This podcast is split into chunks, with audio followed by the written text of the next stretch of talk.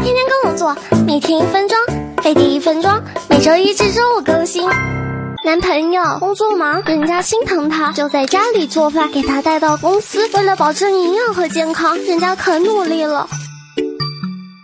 早上起来做饭，实在不行也要隔天晚上做好，单独留出来放冰箱，不能直接把吃剩的带过来，这样细菌会很多的。炒菜做七八分熟就好，微波炉加热后还能保留部分营养。凉菜尽量早上做，吃的时候再加醋、姜汁或大蒜，口感更好，还能抵制细菌滋生。主食最好是米饭，肉类选低脂的牛肉、鸡肉，脂肪少，加热时没什么油脂产生，不会影响其他食物。蔬菜。的话，最好是带茎、薯类、菌类，比如西红柿、萝卜、蘑菇的绿叶菜最好不要，因为经过高温的加热，菜里的营养成分已经损失严重。加热时记得盖上盖子哦，不然饭菜失去水分，会变得又干又硬，就不好吃了。中午吃完饭最好漱漱口，别让留在牙缝的菜叶吓跑客户。如果能用漱口水就最好了，口气清新一下午哦。